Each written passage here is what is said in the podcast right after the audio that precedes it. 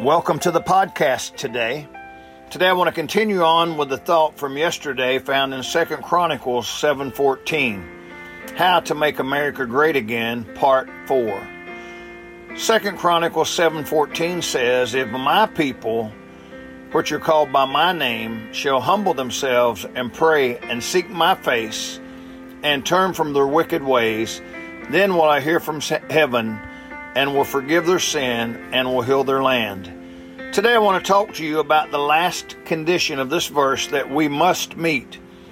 It is to turn from our wicked ways. This is one thing that many in America do not want to do. We have a problem with repentance.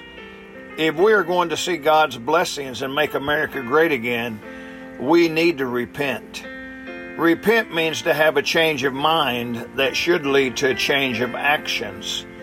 Today, is there anything that you need to change your mind about?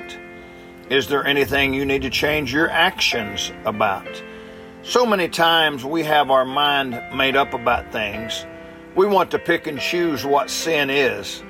We need to call sin what God calls sin and be willing to turn from it. Today, is there anything that you need to repent from? Let us search our hearts to see if there is any wicked way in us, and if there is, to turn from it. Would you be willing to pray these verses in Psalm 139, 23, and 24?